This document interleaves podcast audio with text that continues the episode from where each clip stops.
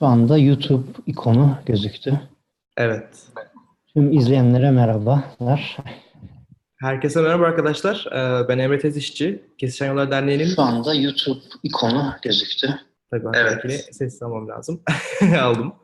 Ee, bu haftaki konuğumuz Selim Temizer. Ee, kendisi bilgisayar bilimiyle çok yakından ilgileniyor. Ee, kendisinin özgeçmişi videonun altında var ama isterseniz Selim Bey direkt sizden dinleyerek başlayalım yine. Ben daha sonra öğrenciden gelen soruları ileteceğim size.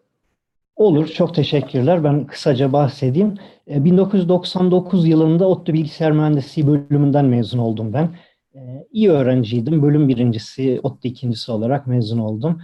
E, Daha sonra master doktora çalışmalarını MIT'de, Amerika'da tamamladım.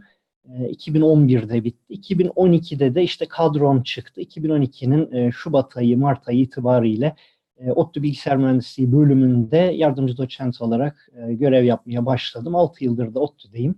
E, Kısaca böyle bu şekilde. Teşekkür ederiz cevabınız için. Ee, Ben direkt ilk soruyla başlayayım. Ee, ODTÜ'nün sizin yurt dışına çıkışınızda ne gibi yararları oldu? MIT'ye kabulünüzdeki katkısı ne oldu? E, ODTÜ'de tabii e, ODTÜ, Bilkent, Boğaziçi, e, e, İTÜ, e, Koç, Sabancı gibi bizim çok kaliteli, çok iyi üniversitelerimiz var. Buradaki eğitimler çok kaliteli. ODTÜ özelinde söylersek biz ABET onaylı bir yurt dışı kurum tarafından onaylı eğitimler görüyoruz. E, Dolayısıyla derslerimiz, ders kitaplarımız bunlar çok iyi seçilmiş ve bize gerçekten çok iyi bir altyapı kazandırıyor. E, bunun üzerine biz derslerde projeler yapıyoruz, ödevler yapıyoruz. Bunlar da gerçekten bizi yani hayata hazırlayıcı oluyor. Dolayısıyla ODTÜ'nün bu şekilde bir katkısı yani bize çok iyi bir eğitim altyapısı vermesi ve biraz da bizim bölüm hocalarımızla projeler yapma imkanlarımız vardı. Son sınıfta yaptığımız bir projeden iki arkadaş birlikte bir yayın çıkarabilmiştik. Biz bir konferans yayını, uluslararası bir konferansta. E, Bunların da çok büyük katkısı olduğunu düşünüyorum. Açıkçası bizi hazırlayan, yurt dışına gerekli bütün altyapıyı veren ODTÜ oldu. Ee, Başka soruya geçmeden önce hep gelen başka bir soru oluyor genelde. Ee, Yurt dışına çıktığınızda MIT gibi dünyanın en iyi teknik üniversitelerinden birine gittiniz. Ee, Eğitim açısından eksik kaldığınız bir yanınız oldu mu? Veyahut da ODTÜ MIT'de size yeterli eğitimi vermiş miydi e, MIT'ye vardığınızda? Şimdi ilk bir sene kadar matematik altyapımı geliştirdim, istatistik altyapımı. Yani MIT'ye gittiğimde bir, bir buçuk sene kadar eksiklerim olduğunu gördüm ve bunları tamamlamak için normal öğrencilerden biraz daha fazla çalışmak zorunda kaldım. E, Bu gerçekten doğru. Mesela bilgisayar bilimleri özelinde bizim ODTÜ bilgisayar mühendisliğinde öğrencilerimiz ve biz, biz de öğrenciyken birinci sınıfta, ikinci sınıfın ortasına kadar e, kalkülüs, matematik dersleri alırız, istatistik alırız, fizik, kimya alırız. E, birin, ikinci sınıfın ortasından itibaren tamamen bilgisayar derslerine döneriz. Ta ki son sınıfa kadar. Son sınıfta seçmeli derslerimizde yapay zeka gibi alanlara girdiğimizde aslında matematiği unuttuğumuzu, istatistiği unuttuğumuzu fark ediyoruz.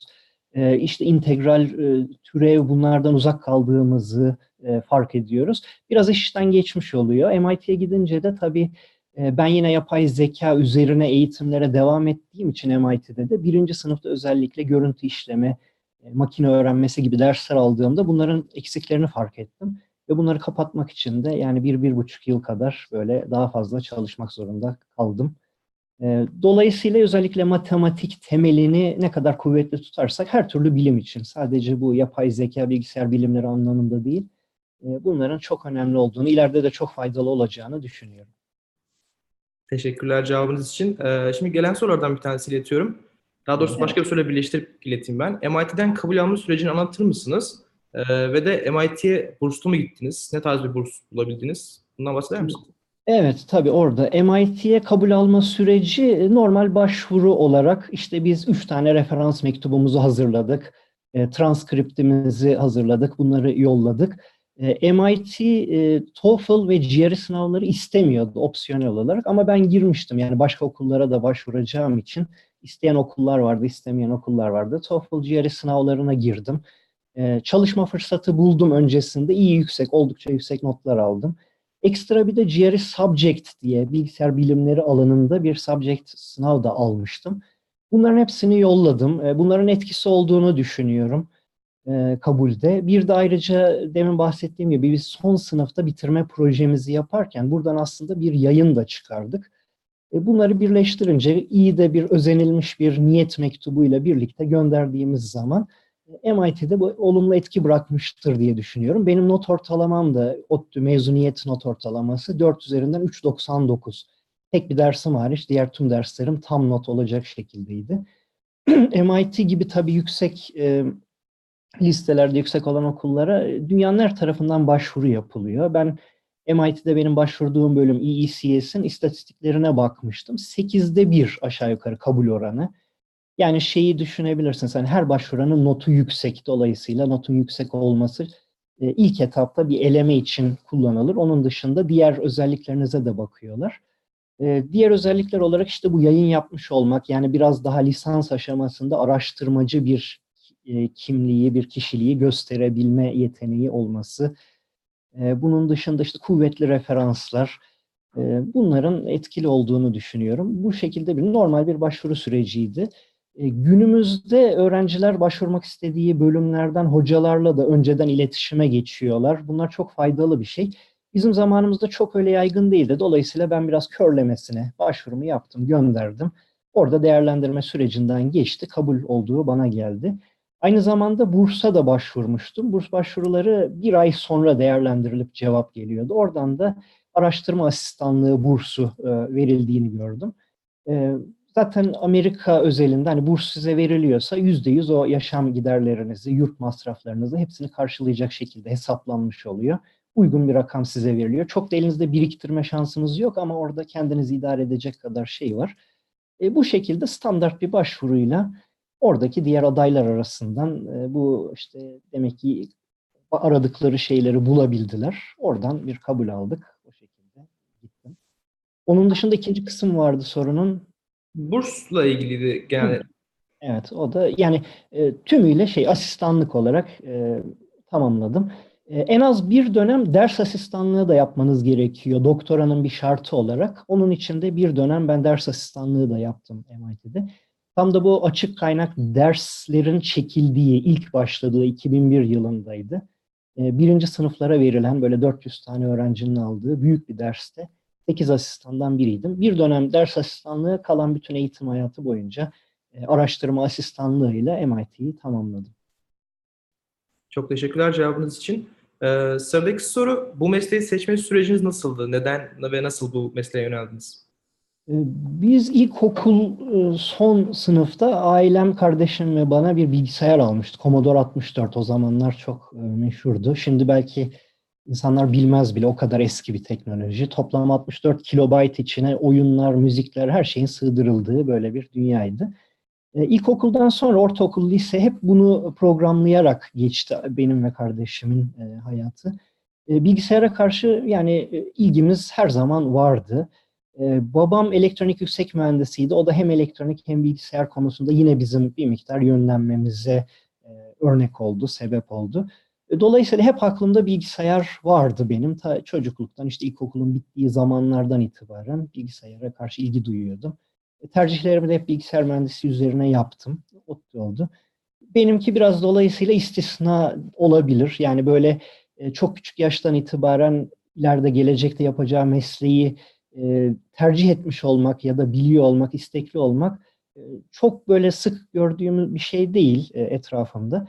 Dolayısıyla hani bizi dinleyen e, genç arkadaşlarımız henüz ne meslek yapacağına karar vermediyse de bunda çok böyle endişelenecek bir şey yok. Ortaokul, lise hayatı boyunca etraflarını gözlemleyerek e, kendilerini en yakın hissettikleri, en mutlu olarak yapabilecekleri meslekleri tercih edebilirler. Benimki biraz ta çocukluktan şartlanılmış bir tercihti. Teşekkürler cevabınız için. Ee, yayın üstüne gelen biraz teknik bir soru ileteceğim şimdi.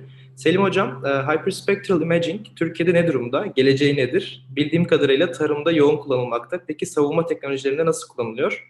Ve tarım uygulamalarıyla arasında ne gibi farklar var?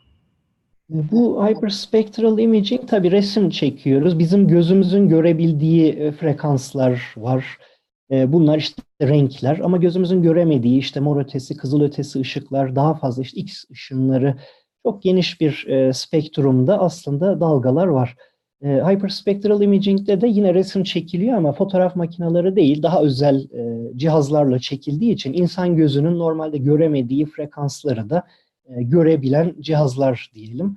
E, Türkiye'de de yani dünyada kullanıldığı gibi var.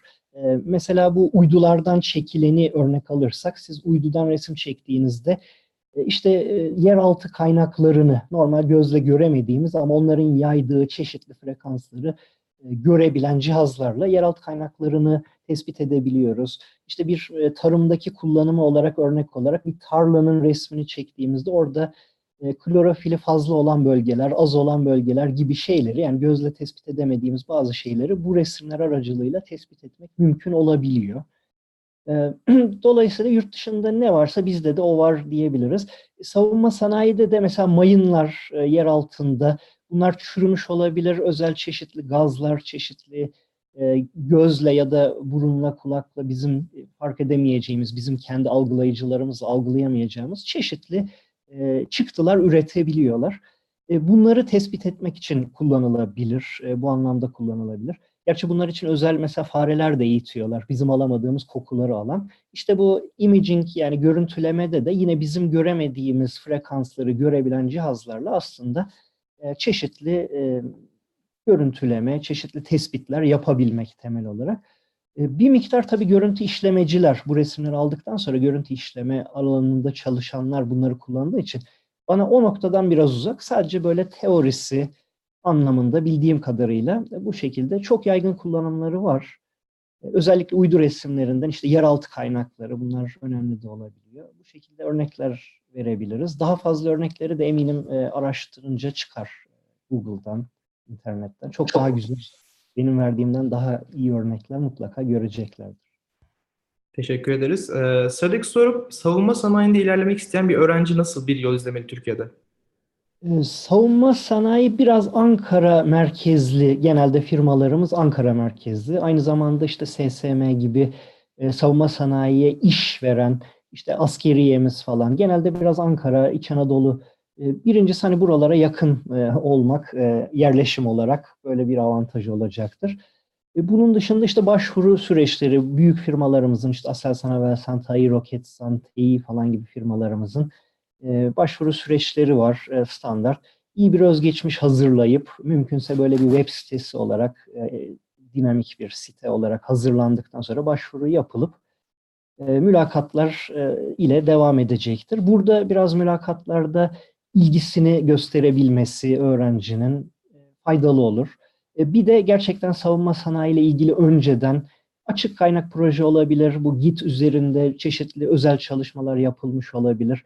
Bu noktalarda kendilerinin ilgili olduğunu, meraklı olduğunu, çeşitli tecrübeleri olduğunu gösterebilirlerse başvuran adaylar tahminimce şey kabul edileceklerdir.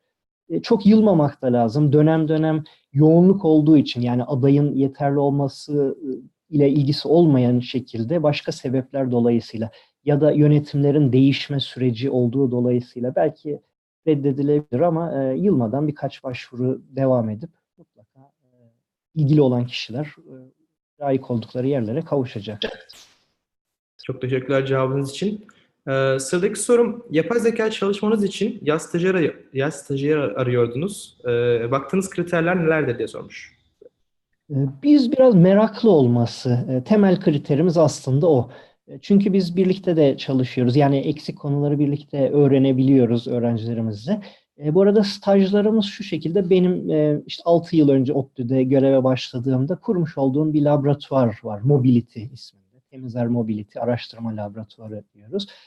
E, resmi bir tahsisat yok maalesef e, şu ana kadar ama e, geçici bulduğumuz yerlerde biraz çalışıyoruz. Dolayısıyla öğrencilerimizin biraz da gönüllü olması, biraz hevesli olması, zaman zaman sandalye bulamama, masa bulamama gibi sorunlarımız da yani çok böyle oturmuş bir laboratuvarımız yok. Elimizden gelen çabayla, e, gönüllülük usulüyle e, çeşitli çalışmalar yürütüyoruz. Bu noktada da öğrencilerimiz hevesli ise, e, deneme yanılma, hiç yılmadan oturup bilgisayar başında programları yazıp çıktıları değerlendirip bu şekilde böyle ilerlemeyi düşünüyorlarsa bize stajyer olarak başvurabilirler. Çok kapasitemiz de yok. 3-5 kişi arası böyle en fazla her dönem bir birlikte çalıştığımız öğrenciler oluyor. E, o noktada e-mail ile e, ulaşabilirler bize öğrencilerimiz. Bir de ODTÜ'ye tabii giriş çıkış e, şeyi var. Bizim laboratuvarımız ODTÜ'nün içinde olduğu için e, tercihen biz bizim bölüm öğrencileri. Çok böyle bir stajyer ilanı da duyurmuyoruz. Kulaktan kulağa genelde bölüm içinde öğrencilerimiz duyanlar başvuruyor. O şekilde ilerletiyoruz sürecimizi. Teşekkür ederim cevabınız için. Ee, sıradaki sorum, sizce yüksek lisans yurt dışında yapmakla Türkiye'de yapmak arasında ne gibi farklar var? Ee, benim kişisel görüşüm e, yurt dışına çıkma fırsatı bulursa e, gençlerimiz mesela Erasmus olabilir. E, work and travel biraz bazen gittiğiniz firma sizi ortada bırakabiliyormuş. Yani öyle olumsuz örnekler duyduk. Dolayısıyla çok garantili olmayan değil ama Erasmus gibi değişim programları gibi ya da master, doktora hatta lisansınızı yurt dışında yapma gibi bir fırsatınız olursa ben kişisel olarak gidin diye tavsiye ediyorum öğrencilerimize. Orada sadece eğitim ortamı değil, yani bir yaşam standartları, kültür, e, sonuçta yurt dışını görmek gerçekten insana eğitimin ötesinde de çok şey kattığına ben inanıyorum.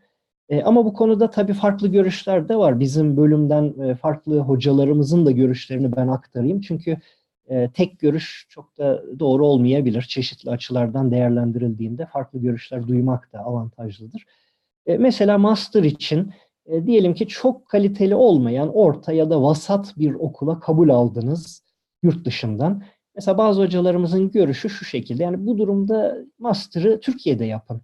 E, dediğimiz gibi bizde çok iyi, çoğu okulumuz çok iyi. Özellikle de ODTÜ Bilkent Boğaziçi, e, Hacettepe, İTÜ, işte Sabancı, Koç gibi bizim çok sayıda çok kaliteli üniversitemiz var. Buralarda yaptığımız bir e, e, master çalışmasında kaliteli yayınlar da çıkarttığımız zaman bu sefer doktoraya başvurduğumuzda yurt dışına çok daha iyi imkanlar bize elimize gelebilecektir. Artı doktora başvurularında burs bulabilme imkanı daha fazla oluyor. Genelde master için başvurduğunuzda hocalar hani bir iki sene sonra bu öğrenci kaçıp gidebilir diyor. Ama doktoraya başvurduğunuzda bir 4 yıl, 5 yıl en azından birlikte çalışma fırsatımız olacak deyip size e, maddi yatırım da yapabiliyorlar. Dolayısıyla böyle de bir görüş var. Yani master olmayan bir yere gitmektense onu Türkiye'de yapıp o vakti iyi değerlendirip sonrasında doktoraya yurt dışına çok daha kaliteli yerlere gitme imkanınız olacaktır. E, her iki görüşte öğrencilerimiz aileleriyle de görüşsün, e, diğer hocalarına sorsun. Yani bu noktada çok çekinmesinler. Sonuçta geleceklerini, kariyerlerini planlıyorlar. Yurt dışı önemli de bir karar. Ee, işte Avrupa mı, Amerika mı gibi kararlar başka ülkeler olabilir mi? Avrupa daha yakın aileler tercih eder bu konuda. Kısa 3 saatlik bir uçakla gidip gelebilme fırsatı var. Çok boyutlu bir seçim aslında. Dolayısıyla yine son karar tabii öğrencilerimizin kendisinin olacak. Ee, benim şahsi görüşüm işte yurt dışına e, fırsatını bulduğunuzda gidin görüşü de oranın sadece eğitim ötesinde de size katacakları var. Biraz da bu noktadan. Artı imkanlar biraz daha iyi gibi olduğunu düşünüyorum yine kişisel olarak. E, mesela biz ODTÜ'den mezun olduğumuzda işte iki arkadaş e, bir bitirme projesini birlikte yaptığımız arkadaşımla birlikte. O arkadaşım Türkiye'de kalmayı seçti. Ben yurt dışına başvurup gitmeyi tercih ettim. E, biz gider gitmez e, MIT'de hocamız bize 30 bin dolarlık bir robotu hemen satın aldı bir ay içinde geldi. Postdoktora öğrencileri bunu kurdu, ayarladı. Biz bir buçuk iki ay içinde 30 bin dolarlık bir robotla çalışmalarımızı, öğrenmemizi yapmaya başlamıştık. Ama burada kalan arkadaşım çok daha küçük. 2000-3000 bin dolarlık bir robotun işte gelebilmesi için işte yazışmalar, para bulma, finans falan derken bir iki senesi yani neredeyse master'ı biterken robot eline ulaştı. Robot eline gelene kadar e, işte simülatörleriyle falan çalışmak zorunda kaldı. O da tabii biraz öğrenci için heves kırıcı olabiliyor. E, tabii günümüzde daha değişik imkanlar var. Şu anda öyle o kadar beklemeye gerek yok ama yine de e, eğitim açısından özellikle de yurt dışında bilinen, tanınan e, üniversitelerde e, çeşitli ihtiyaçlarınızı donanım olsun, yazılım olsun daha hızlı karşılayabileceğiniz, süreçlerin biraz daha oturmuş olduğu e, bir dünya olduğunu ben düşünüyorum. Dolayısıyla fırsat olursa yurt dışını ben kişisel olarak tavsiye ediyorum. Çok teşekkür ederim cevabınız için. Ben de yüksek lisans, yüksek lisansımı yurt dışında yapmıştım. Ee, bence kültürel olarak çok büyük katkısı oluyor. Ee, bakış açımızı çok genişletiyor. O yüzden kesinlikle katılıyorum dediklerinize.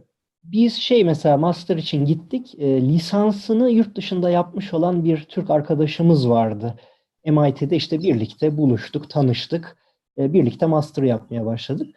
E, biz şimdi markete girdiğimizde bütün markalar farklı. Neyi yiyebiliriz, neyi yiyemeyiz, hangisi deterjan, hangisi sabun.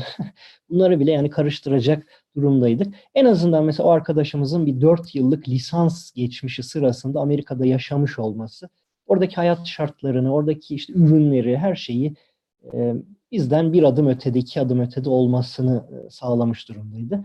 E, tabii bunlar hani bu kadar basit şeyler için erkenden gidilir mi diye de düşünenler olabilir. Sadece bu kadar değil tabii. Oradaki kültür, e, mesela bizim e, gözlemlediğim, çok da genele yaymak ne kadar doğru olur bilmiyorum ama genelde Türkler olarak biz biraz son dakikaya bırakmayı severiz işlerimizi. İşte böyle sıkıştığımız zaman başarılı çalışmalar yaparız ama ola ki bir hasta olsak o çalışma güme gider. Mesela Amerikalılar biraz daha böyle vaktinde işte ufak ufak taşları üst üste koyup her an ellerinde böyle demo yapabilecekleri, mesela bir ödev yapacaklar. Ödev tarihine daha günler kala ellerinde ödevin yarısı, üçte ikisi çözülmüş durumda var. Bir hastalık olsa, bir sıkıntı olsa o elinde yaptığı kadarını gönderip her zaman bir not alabilir, geçer not. Daha böyle bir garantici, daha bir e, disiplinli çalışıyorlar diyeyim. Yani o şekilde alışıyorlar geçmişten. İşte erken yurt dışına gidilirse o şeye de alışılabilir. E, o tarz böyle nasıl çalışıyorlar, ne yapıyorlar, genelde e, yaşam tarzları e, nedir gibi. E, onu da biz bu bir buçuk iki yıl ben Amerika'ya gittiğimde ders çalıştım dediğim aslında biraz da o kültüre adapte olmak.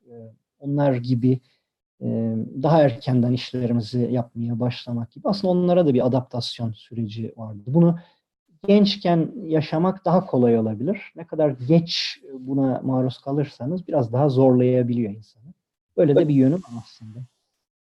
Teşekkürler cevabınız için. Ee, şu an yayın esnasında gelen sorulardan biri. Ee, yüksek lisans yapmadan doktoraya başvurmak çok mu zor olur? Veyahut da yapabilir, yapabilir miyiz? gibi bir soru var. Şimdi e, bildiğim kadarıyla benim mühendislik bilimlerinde direkt doktora diye bir tercih yok. Birleşik program adı altında programlar olabiliyor. E, bu direkt doktora yani lisanstan sonra direkt doktora temel bilimlerde, matematik, fizik, kimya, biyoloji gibi bilimlerde var ve yaygın. Ama mühendisliklerde siz işte lisanstan sonra Birleşik Doktora Programı gibi programlara başvurduğunuzda genelde süreç şu şekilde işliyor. Sizi doktoraya kabul ediyorlar. Eğer sizi beğenirlerse doktora programına kabul ediyorlar. Ama arada master şartlarını da yerine getirmenizi istiyorlar. Yani master için gerekli dersleri bir kere tamamlayacaksınız. Sonrasında size bir master tezi yazmak ister misin, istemez misin? Eğer istemezsen tamam doktoraya devam et e, diyebiliyorlar. Eğer tez yazmayı seçerseniz arada master diplomasını elinize veriyorlar. Sonra doktoraya hiç yeniden başvuru ve kabul olmadan devam etmenizi sağlıyorlar. Dolayısıyla direkt doktoraya başvurmak avantajlı. Yani tekrar tekrar iki kere kabul sürecinden geçmenize gerek yok. Ama yine de direkt doktora mühendislikler için başvuran arkadaşlarımız olursa hani bilsinler ki çok büyük ihtimal yüzde 99 arada master gereklerini de yerine getirecekler.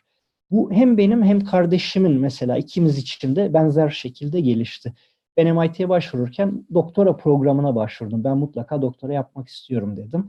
E, o yüzden arada master programını bana tamamlattılar, tezimi yazdırttılar, diplomamı verdiler.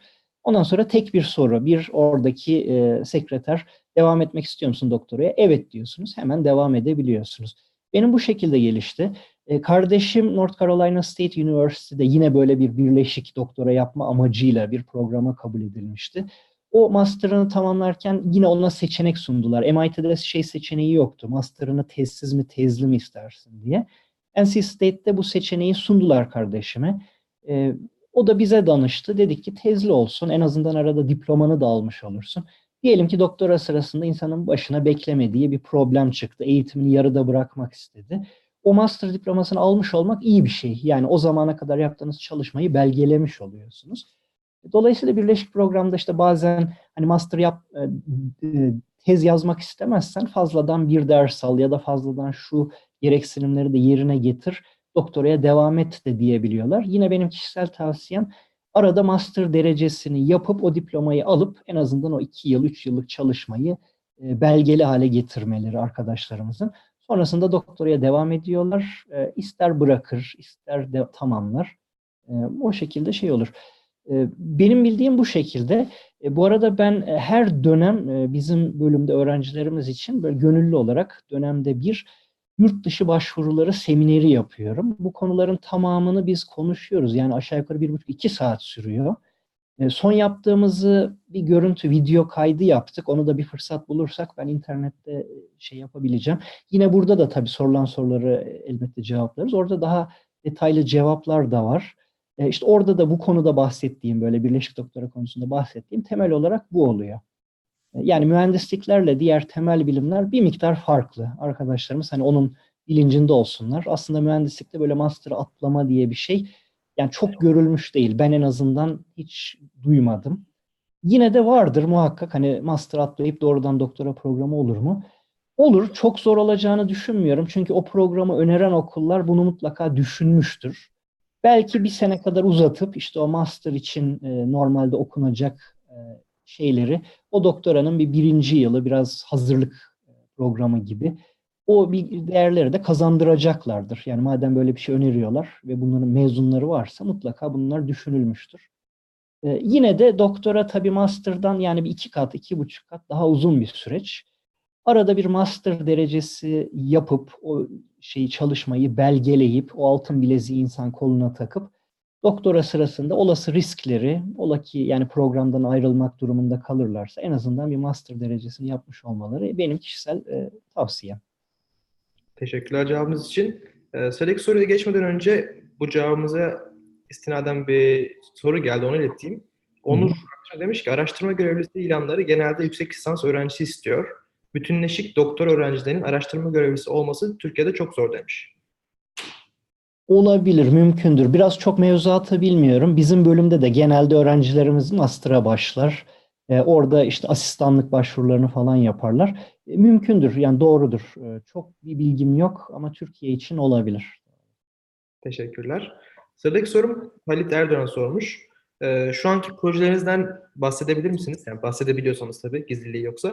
E, diğer sorusu, üniversite seçiminde hangi bölümler yenilikçi, önü açık? Temel bilim seçmek mantıklı mı? Ee, tersten başlayayım o zaman temel bilim. E, temel bilimlerin e, önemi tabii gittikçe artıyor. Amerika'da özellikle işte bu STEM dedikleri temel bilim alanına şimdi çok daha fazla yatırım yapıyorlar. Çok daha öğrenci e, çekmek istiyorlar. E, biz de Türkiye olarak hani bu e, sebepleri görüyoruz, gördük. Bizde de teşvikler, e, bizim de üniversitelerimiz şimdi temel bilimlere çeşitli teşvikler veriyor. Ee, bizim e, daha doğrusu dünyanın her konuda bilgili insana ihtiyacı var. Yani sadece bilgisayar bilimleri, sadece e, başka mühendislikler, sadece tıp, sadece hukuk değil. Her konuda çalışan. Temel bilimlerde adı üstünde her şeyin temeli. E, sadece tabii iş hayatında mesela bizim bilgisayar mühendisliğinden de aslında bilgisayar bilimleri okuyup mezun olan öğrencilerimizin çok büyük bir kısmı sadece programcılık yetenekleriyle iş hayatında e, istihdam ediliyorlar. E, Türkiye olarak böyle bir e, eksikliğimiz var. Yani okuduğumuz şeyleri gerçek iş ortamında kullanamıyoruz. Çünkü işte yapılan şeyler okuduklarımızın çok daha alt kümesi, çok daha az bir alt kümesi olarak oluyor. Dolayısıyla önce daha nitelikli ürünler geliştirme konusunda çeşitli teşviklerimiz olursa, daha üstün, daha nitelikli insanların yapabileceği ürünler öncelikle üretilme hedefleri konulursa bu hedefleri gerçekleştirmek için de daha okumuş, e, her alanda bilgili insanlara ihtiyaç duyulacak. Biraz büyük bir değişiklik yani ülkesel böyle bir politika, eğitim politikası ve üretim politikasını içine alan bir değişiklik. E, dolayısıyla o nokta biraz karışık tabii. O noktada ne desek e, boş olur. Şu andaki durum bir miktar elbette okuduğumuz şeylerin çok daha azını gerçek iş hayatında kullanıyoruz. Ve bir işte ziraat mühendisi benim yeğenim var hani yüksek mühendis ama ziraat işiyle uğraşmıyor. Başka işlerle uğraşıp normalde alabileceği ücretlerin çok daha altına çalışıyor. O noktada önü açık ve kapalı alanlar e, biraz günümüzün popüler alanları var. Yani aslında ne desek yanlış yönlendirme olacağı için böyle çok da e, vurgulu bir şeyler söylemek doğru değil. E, temel olarak teoride her bilime ihtiyaç vardır. Her bilimi öğrenen kişi çok değerlidir. E, pratikte Türkiye özelinde bir miktar daha özellikle işte e, çok popüler diye duyduğumuz meslekler işte mühendislikler, bilgisayar, tıp, hukuk e, belki bunlar Türkiye'de kalmayı düşünen, Türkiye'de yaşamayı düşünen kişilerin e, kısa vadede tercih edeceği şeyler. Ama siz bir uzay mekiği yapacaksınız, bir uçak yapacaksınız. Mesela bu Türkiye'nin eğitim ve savaş uçağı e, projesi. E, bunu e, TAİ'ye e, bir yüklenici olarak verildiğinde bundan 3-4 sene, 5 sene önce e, TAİ'nin bir yaptığı araştırma var öncelikle. Mesela bir savaş uçağını yapmak için kaç değişik teknolojiye ihtiyacımız var? 320 civarı teknolojiye ihtiyaç duyuluyormuş. Yani bu kanadındaki görünmezlik boyası ayrı bir şey, işte kablaj ayrı bir şey, işte kaporta, e, kanatlardaki her bir perçinin ayrı ayrı hesabı yapılıyor ki kuvvetli olsun. Dolayısıyla yani siz bir uçak e, böyle yüksek teknoloji ürünü bir şeyler üretmek istediğinizde baştan sona tamamen yerli ve milli çok sayıda teknolojiye ihtiyacınız olacak. Nanoteknoloji, malzeme bilimleri, her şeyden. En başta da temel bilimler. Yani fiziksel olarak o uçağın nasıl havada kalacağını bilmedikten sonra uçağı yapmış olmak da önemli değil. Daha ileride, kısa vadede değil belki ama uzun vadede her şeyi biz kendimiz sıfırdan yapabildiğimiz noktada her şeye ihtiyaç var. Bu böyle bir cevap olsun. Çok da tatmin edici bir cevap değil ama e, açıkçası tatmin edici cevap ne olur onu da ben e, ben de çok bilmiyorum. E, bizim yaptığımız çalışmalara gelince e, ben işte 6 yıldır robotik üzerine genelde yapay zeka ben MIT'de de yapay zeka laboratuvarında okudum. İşte temel olarak yapay zeka konusunda doktora yaptım. Tez çalışmamda insansız uçakların e, çarpışma önleme algoritmalarını geliştirdik. E, dolayısıyla benzer şekilde Türkiye'de de faaliyetler yapıyoruz. Yapay zeka ile yine bu çarpışma önleme algoritmalarını e, Türkiye'de de devam edelim dedik ama orada sıkıntılar çıktı. Yani Türkiye'de yeterli fonu bulamadık. Fonunun önemini e, tam aktaramadık belki insanlara. Mesela biz çarpışma önleme algoritması yapacağız diyoruz. E, görüştüğümüz görevliler e, bizim insansız uçaklarımız uzaktan kumandayla uçuyor. Şu anda öyle bir şeye ihtiyaç yok. Onların uçuş rotası önceden planlanıyor diyorlar. Aslında hani bunun e, ihtiyacı tam şey yapamadık. Dolayısıyla bir miktar kaydırdık alanımızı. Yine yapay zekayı uyguluyoruz çeşitli senaryolara.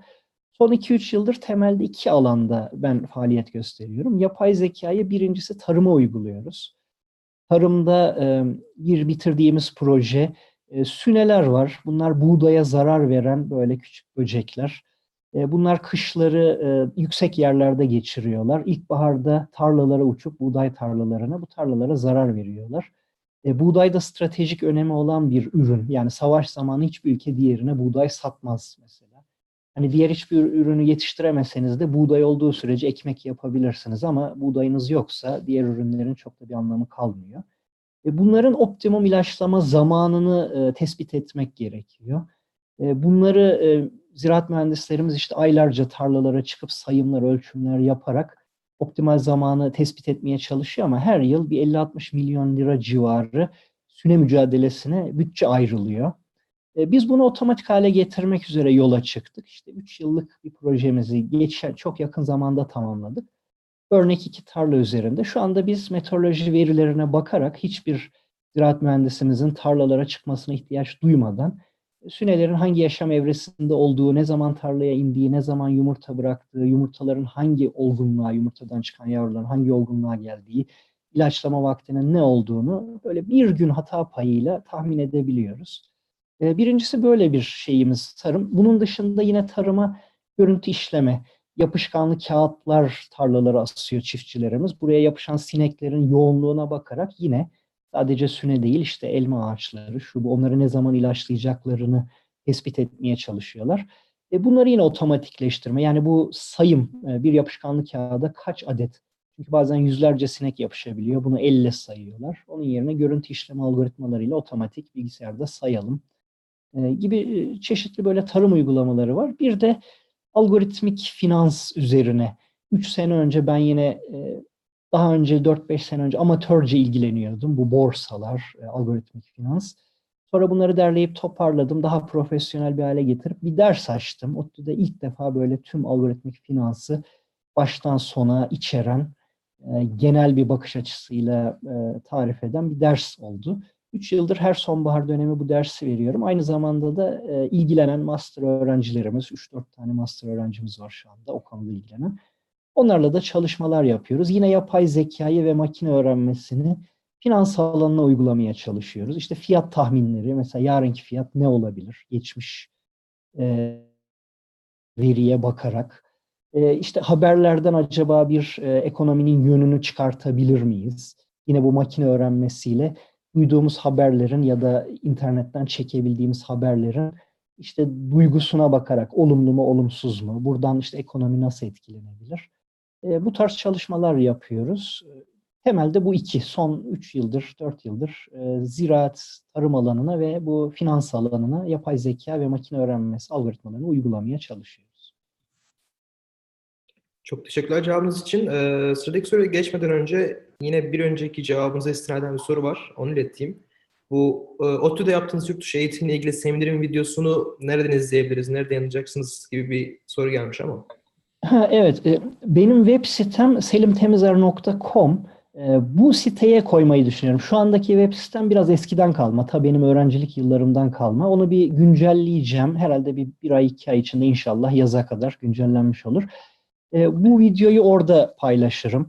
E, bunun dışında yine biz ara ara e, bir öğrencimiz var. Aynı zamanda çok başarılı bir eğitmen kendisi. Mustafa Murat Coşkun diye. Onun YouTube'da bir kanalı var. Yazılım Bilimi isminde bir kanal.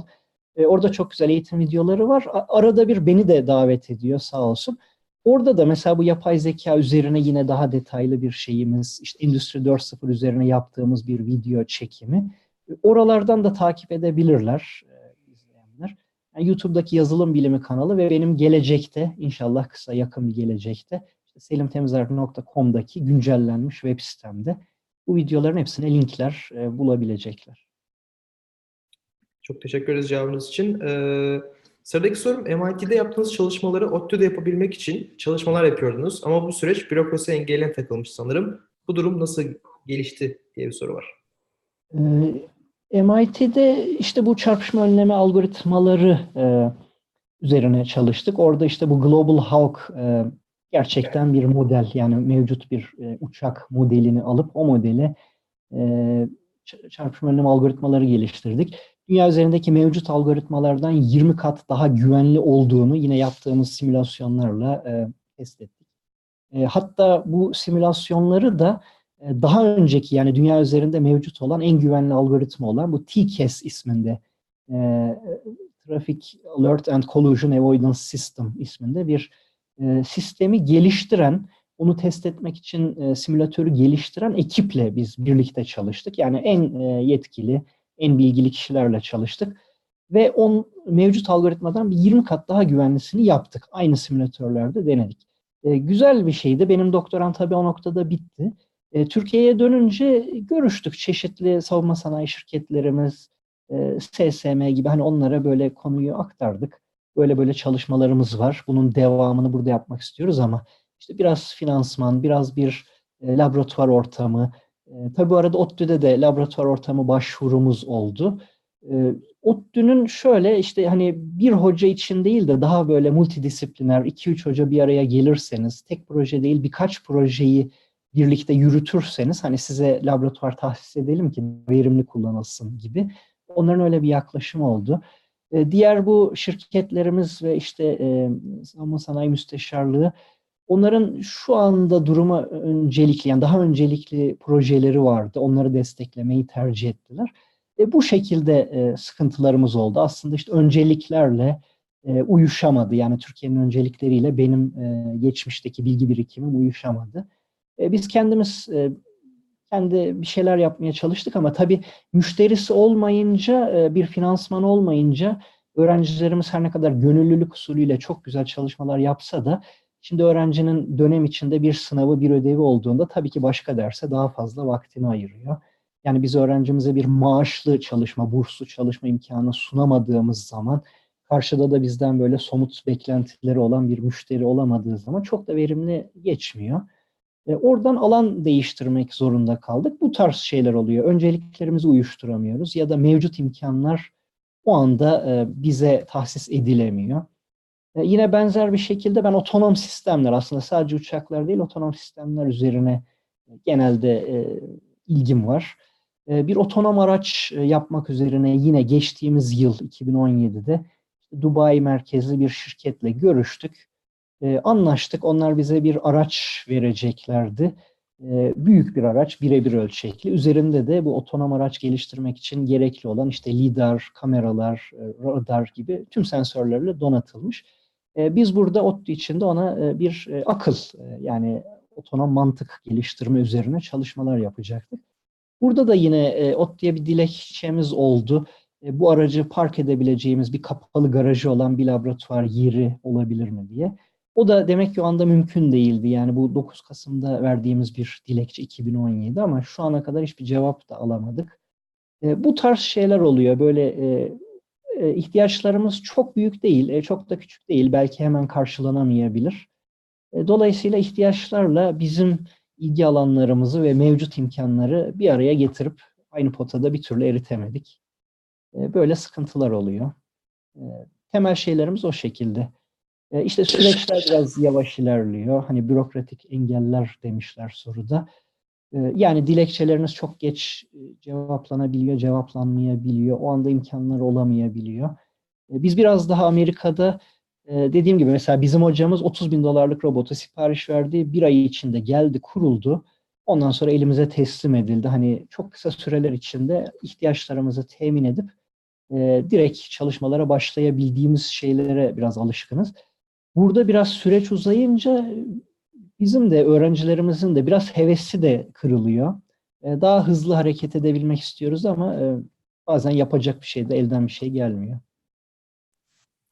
Çok teşekkürler cevabınız için. Ee, sırada 3-4 tane yapay zeka ile ilgili sorumuz var. Ee, ben gelen sorulardan birini kısaca ileteyim sonra başka bir soruyla birleştireceğim bunu. Ee, sizce otonom araçlar ne derece kullanılabilir gelecekte? Sorunun biri bu. Bunu şeyle birleştirmeni isterseniz ee, Elon Musk gibi veyahut da birçok insanın bahsettiği AI tehlikeli, yapay zeka tehlikeli değerlendirmesini nasıl değerlendiriyorsunuz? Ee, evet, otonom araçlar e, kaçınılmaz bir gerçeklik olacak. Mesela biz yine bu Dubai ile görüşmüştük. Oradan bir bilgi aktarayım. İşte kısa bir süre içinde, herhalde 3-5 yıl içinde Dubai'de trafiğin %25'i galiba ya da %40'ının otonom araçlardan olması için bir hani e, yönetim kararı var.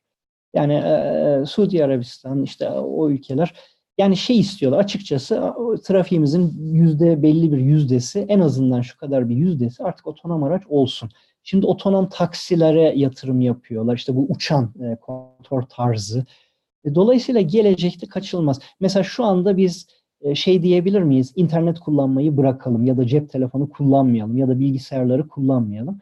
Dolayısıyla yakın gelecekte dünyadaki diğer ülkelerin çok büyük çoğunluğunda hep otonom araçlar olduğu için ve onların programları da gittikçe kaliteli hale gelip insan sürücülerden çok daha e, güvenli bir şekilde sürebildikleri için e, biz de kaçınılmaz olarak yani ya bunu biz kendimiz geliştiririz ya da dışarıdan almak zorunda kalırız. E, gelişen şeye ayak uydurmak lazım.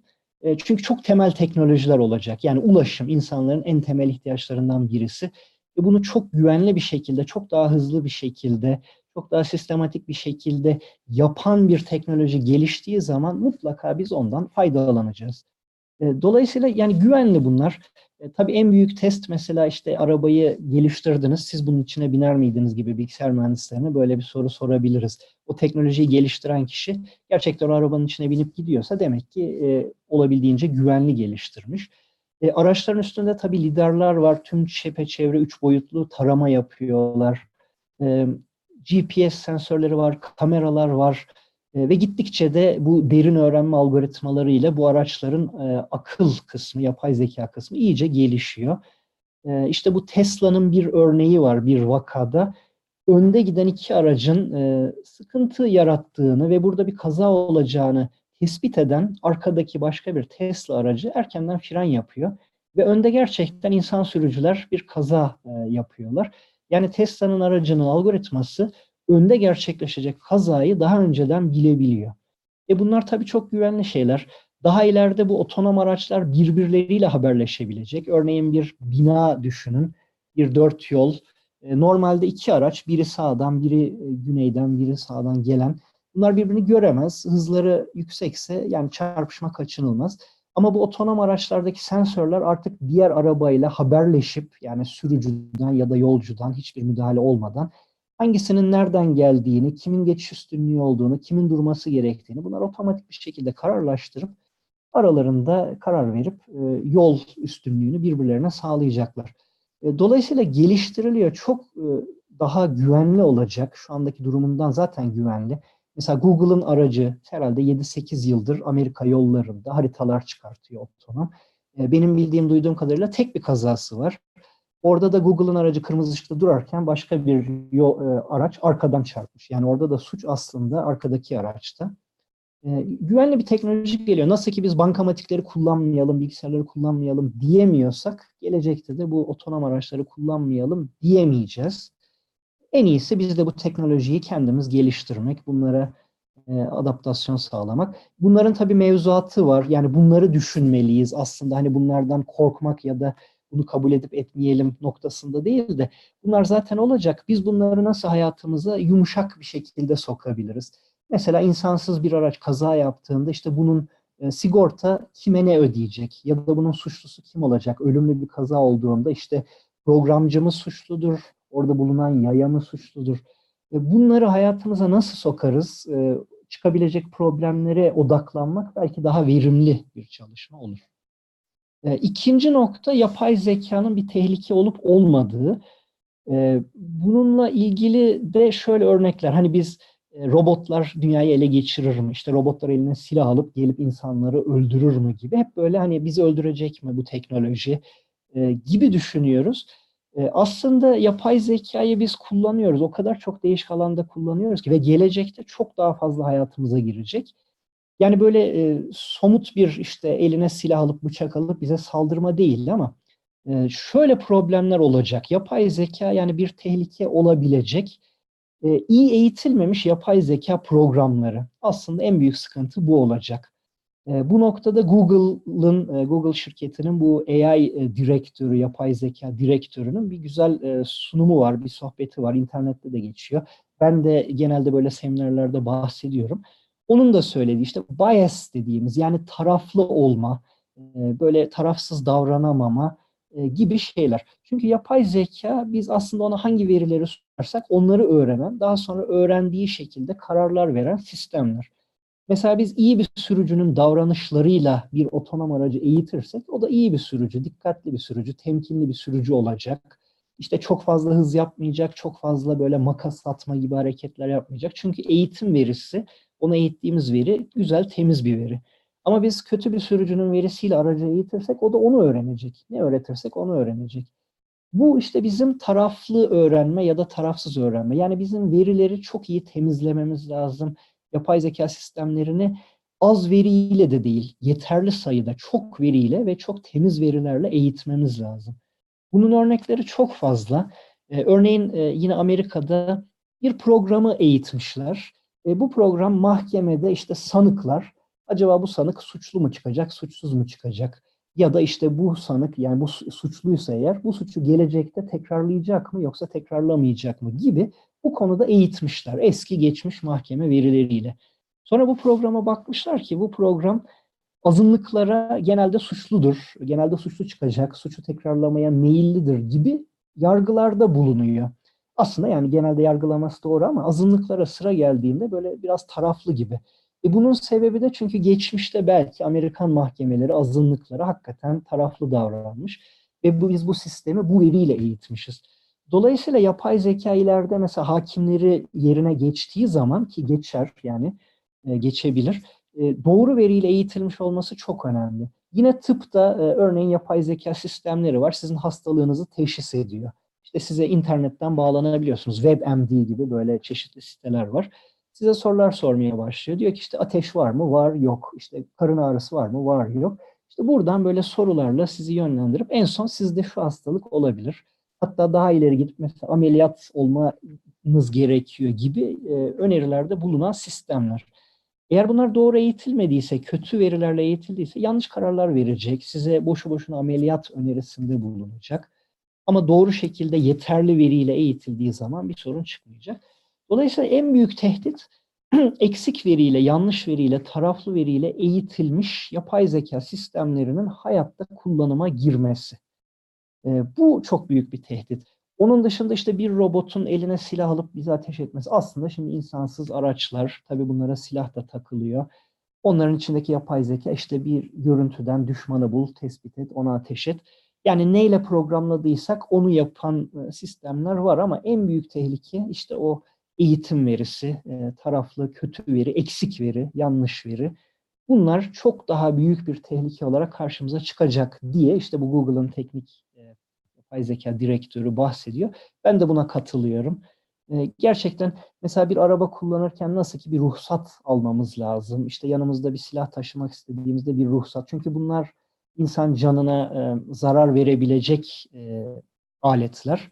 E, benzer şekilde yapay zeka da hani günümüzde hemen Google'ın işte açık kaynak TensorFlow'unu indiren, bir yerden bir veri seti bulan, bunlarla eğitip ortaya e, bu sistemleri satan kurumlar hani yavaş yavaş var, çok da artacak. E, işin temelini bilen de bilmeyen de çok kısa sürede böyle yapay zeka uygulamaları geliştirebiliyor.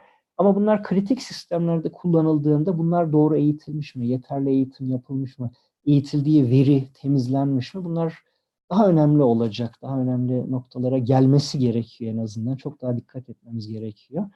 Yapay zekanın böyle bir tehlikesi var. Yoksa bir robotun eline silah alıp da kendi başına karar verip bize savaş açması benim kişisel görüşüm bu biraz uzak.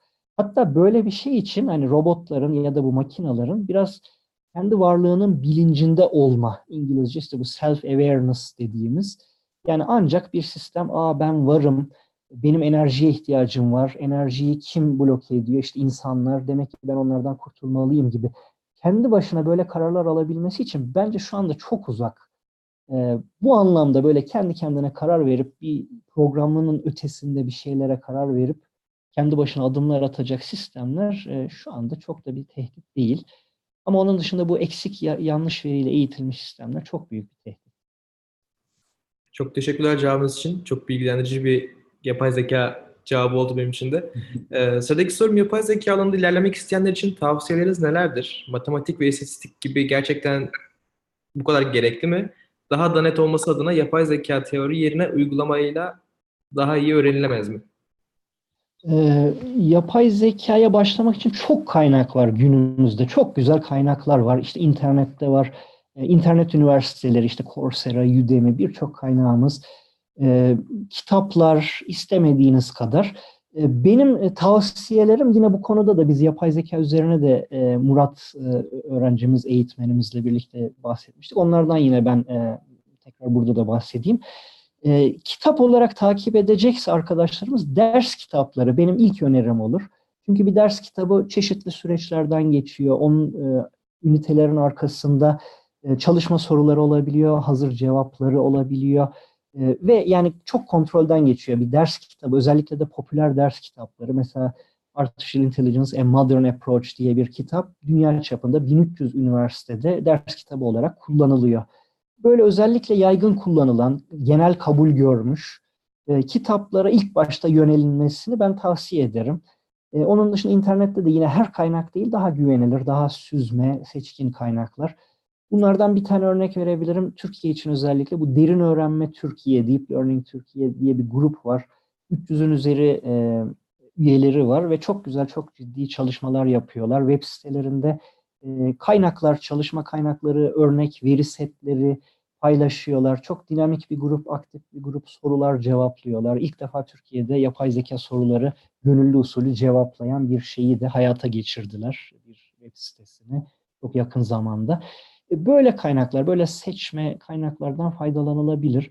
E, matematik, istatistik ben kişisel olarak da söylüyorum. Aynı zamanda bütün yapay zeka aslında matematik istatistiğin üstüne oturmuş. Elbette başka bilimlerden de faydalanıyor ama e, yani bir istatistik özellikle bilmeden işte nasıl genelleyeceğiz, nasıl karar vereceğiz bunlar çok zor. E, pratik olarak e, işte bir program indiren, hemen oradan bir algoritmayı çalıştırıp bir sonuç bulan, sonucu da yüksek başarılı gören kişiler hemen bunu hayata aktarabilir ama işte burada çok sıkıntı çıkıyor. O işin arkasındaki teorik nasıl çalıştığını bilmeden e, o algoritmaların ince ayarını yapmak mümkün değil. Çünkü algoritmaların onlarca parametresi var. E bunların hangi birinin ne işe yaradığını, algoritmanın öğrenmesinde ne etkide bulunacağını ancak onun teorik olarak o algoritmanın içini iyice bilen, çalışmış kişiler anlayabilir ve ayar yapabilir. E bu arada her bulduğunuz başarı gelecekte de o başarılı sonuçları üretecek diye bir garantisi yok. Yine istatistik biliminden faydalanılarak mutlaka ürettiğimiz sonuçların güven aralığını hesaplamamız gerekiyor. Yani ben şimdi bir örnek veri kümesi üzerinde %95 başarılı sonuçlar elde ettim. Ama acaba gelecekte o sistem yine bana %95 başarı verecek mi? Mesela bu çoğunlukla böyle çıkmıyor. Bu güven aralığı analizi de tamamen istatistik biliminden e, ödünç aldığımız analizler. Burada mesela gelecekte %90 ihtimalle benim başarımın işte %96 ile %94 arasında olacağına eminim gibi çok daha e, kullanışlı sonuçlar ortaya koymak mümkün. E, dolayısıyla işte bu e, teorisini bilmeden kullanmak ben şeye benzetiyorum. E, gökten bir UFO indi karşınıza, bahçenize. İçinden uzaylı çıktı, kaçtı gitti. UFO size kaldı. Ama UFO o kadar yüksek bir teknoloji ki içinde binlerce düğme var, bir sürü görüntü var.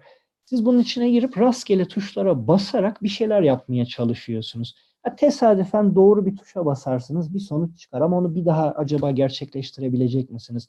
Ya da bu UFO'nun yüzlerce yeteneğinden sizin için doğru olanları tesadüf eseri böyle deneme yanılmayla bulabilecek misiniz? Bu çok da mümkün gözükmüyor. Ancak o UFO'nun gerçekten o bütün tuşlarının ne işe yaradığını, hatta böyle her bir tuş bir iş yapmayabilir.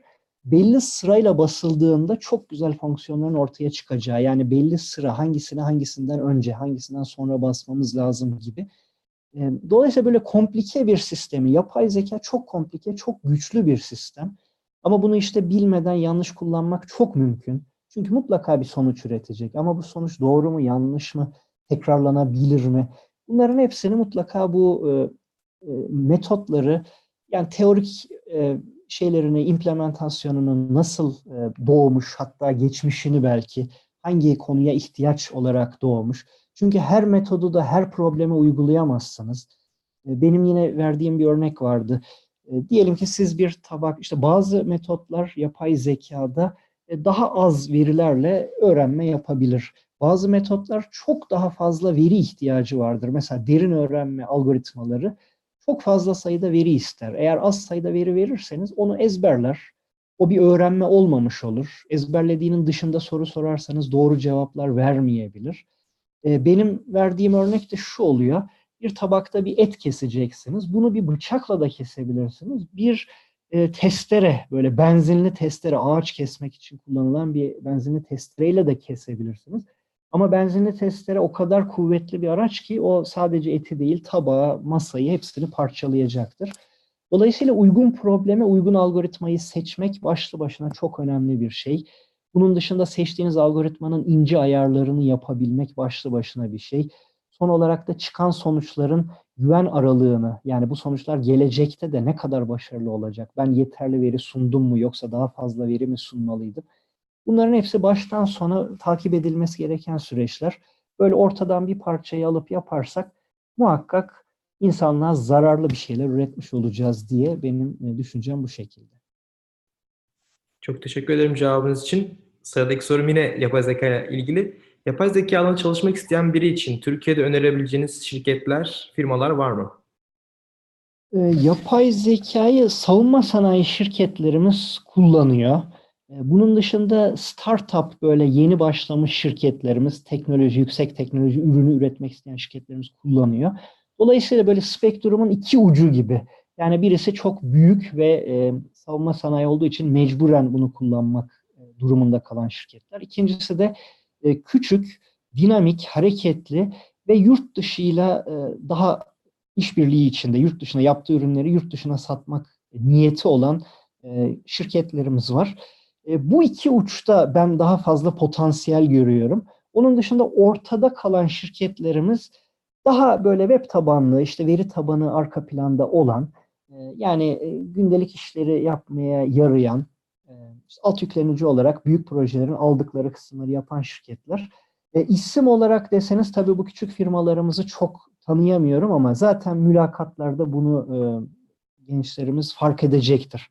Yani hedef olarak kendilerine işte yapay zeka, böyle teknolojinin en uç noktalarına hedeflemiş şirketleri e, göreceklerdir. Bunları tam e, anlayacaklardır. Çünkü bu şirketler şu anda pek Türkiye'de değil, yurt dışı pazarına hitap etmek üzere çoğunlukla kuruluyorlar.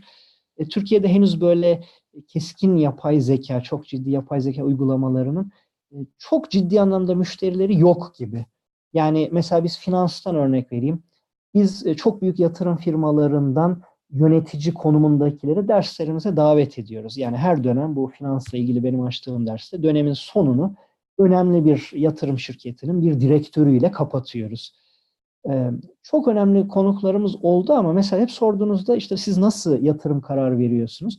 İşte biz tecrübe, ondan sonra işte insani hissiyatımız, e, bunlarla karar veriyoruz diyorlar. E biz diyoruz ki peki mesela bu yapay zekadan faydalanıyor musunuz? Yok diyor. Hatta bazıları şey diyor yani yapay zeka nasıl bilebilir ki diyor geleceği böyle bir şey mümkün değil diyor. Hani daha yapay zekanın tam olarak nasıl çalıştığını işte bu alttaki matematiği ve istatistiği de bilmedikleri için e, bir bilgisayar programının işte geleceği nasıl tahmin edebileceğini bile tahayyül edemiyorlar. Hatta biz yine bir direktörümüze sormuştuk işte peki diyelim sizin yatırım danışmanlarınız var. Bunlara mesela bir bonus para vereceksiniz. Hangisine verirsiniz? Yani hangisinin performans olarak uzun vadede diğerlerinden daha başarılı olduğunu e, çözemiyorlar. Yani böyle şeyleri oturtmamışlar, böyle düzenekleri. Ya da şeyi sordum ben, birini işten çıkarmanız lazım. Hangisini çıkaracaksınız? Şey diyorlar, bizde işten çıkarma yoktur. Bizim çalışanlarımız güvenlidir diye.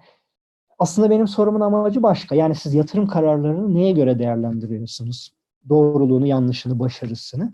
İşte bunlar hep istatistik ve matematik temelli böyle çeşitli ölçüm yöntemleri olması lazım. E benzer şekilde yapay zeka geçmişteki kalıpları öğreniyor. İşte fiyatın belli bir yüksekliğe çıktıktan sonra genelde düşebilmesi bu çok sık rastlandıysa günümüzde de benzer bir kalıbın rastlanacağını size söylüyor. Aslında çok faydalı bir şey. E, dolayısıyla e, orta sınıf şirketlerimiz yapay zekaya henüz hazır olmayabilir. Düşünce olarak da, zihniyet olarak da. Yine biz askeriyemize bir proje yapmıştık. İşte bir e, donanmamızdaki gemilerimiz hangi görevleri yapabilir, hangilerini yapamaz. E, bunların yine yapay zeka tarafından tespit edilmesi. Burada da üst düzey komutanlarımıza sunum yaparken ya bilgisayar nasıl anlıyor ki bunu falan gibi böyle e, cümleler duymuştuk. Yani bilgisayarın, yapay zekanın yeteneklerini, e, bu yeteneği niye çok abartmamamız lazım? Bunun arkasındaki matematiksel temelleri, istatistiksel temelleri bunları bilmek önemli. Bunları bilen şirketler de işte ya çok e, savunma sanayide büyük, e, oturmuş e, ve e, buna ihtiyacı olduğunu bilen, mecbur yurt dışı ile rekabet içinde olan ve onları yenebilmek için mutlaka bu teknolojilerden faydalanması gerektiğini fark etmiş şirketlerimiz ya da küçük ve e, hedefi büyük olan, hedefi dünya çapında ürünler üretmek olan şirketlerimiz bunların içinde bir arayışa girsinler diye e, ta- tavsiye ediyorum. Benim de yine çok böyle tatmin edici yani nokta atış isim değil ama aşağı yukarı şirketlerimizi sınıflandırırsak böyle bir spektrumda iki uçta e, arayış içinde bulunmak daha doğru hedeflere yönlendirecektir. Çok teşekkür ederim cevabınız için. Ee, süremizin sonuna geldik. Ee, birkaç tane daha soru geldi ama gelen soruların hepsi daha önce cevaplamıştık. O arkadaşlar yayını baştan seyreder, seyrederlerse cevaplarını alacaklardır diye düşünüyorum. Güzel. Biz geniş geniş uzun cevaplar verip e, olası gelecekteki soruları da e, işin içine katmış olduk. Evet. E, çok teşekkür ederim. Benim için çok keyifli ve bilgilendirici bir yayın oldu. E, umarım izleyen arkadaşlar da aynısını düşünüyorlardır. Ben de çok teşekkür ederim davetiniz için. Gerçekten çok faydalı böyle. Özellikle sizleri de hem tebrik ediyorum. E, gençlerimiz için, ilgililer için çok faydalı bir şey bu. Ve hep gönüllü olarak bu işi yapıyorsunuz. Gerçekten inşallah sizler gibi e, nice şeyler ortaya çıkar. Çok teşekkür ederim mesajınız için. Ben çok kısaca bir, bir sonraki haftaki yayından bahsedeyim. E, katılmak izlemek isteyen arkadaşlar olursa ona da katılabilirler. Görkem Otman diye çok daha genç bir arkadaşımız var. E, 1990 doğumlu İstanbul'dan. E, kendisi şu an Silikon Vadisi'nde e, bir Cloud Data Management şirketinde e, sanat direktörü olarak çalışıyor. Çok farklı böyle alanlara değinmeye çalışıyor. Bu haftaki bilgisayar mühendisliği, haftaya sanat yönetmenliği ve sanat direktörlüğü tarzı. Ee, takip ederseniz, kanalı beğenirseniz, Facebook sayfamı beğenirseniz sevinirim. E, bir sonraki yayında görüşmek üzere. Tekrardan çok teşekkür ederim size vaktiniz için. Herkese iyi akşamlar. Görüşmek Teşekkürler. üzere.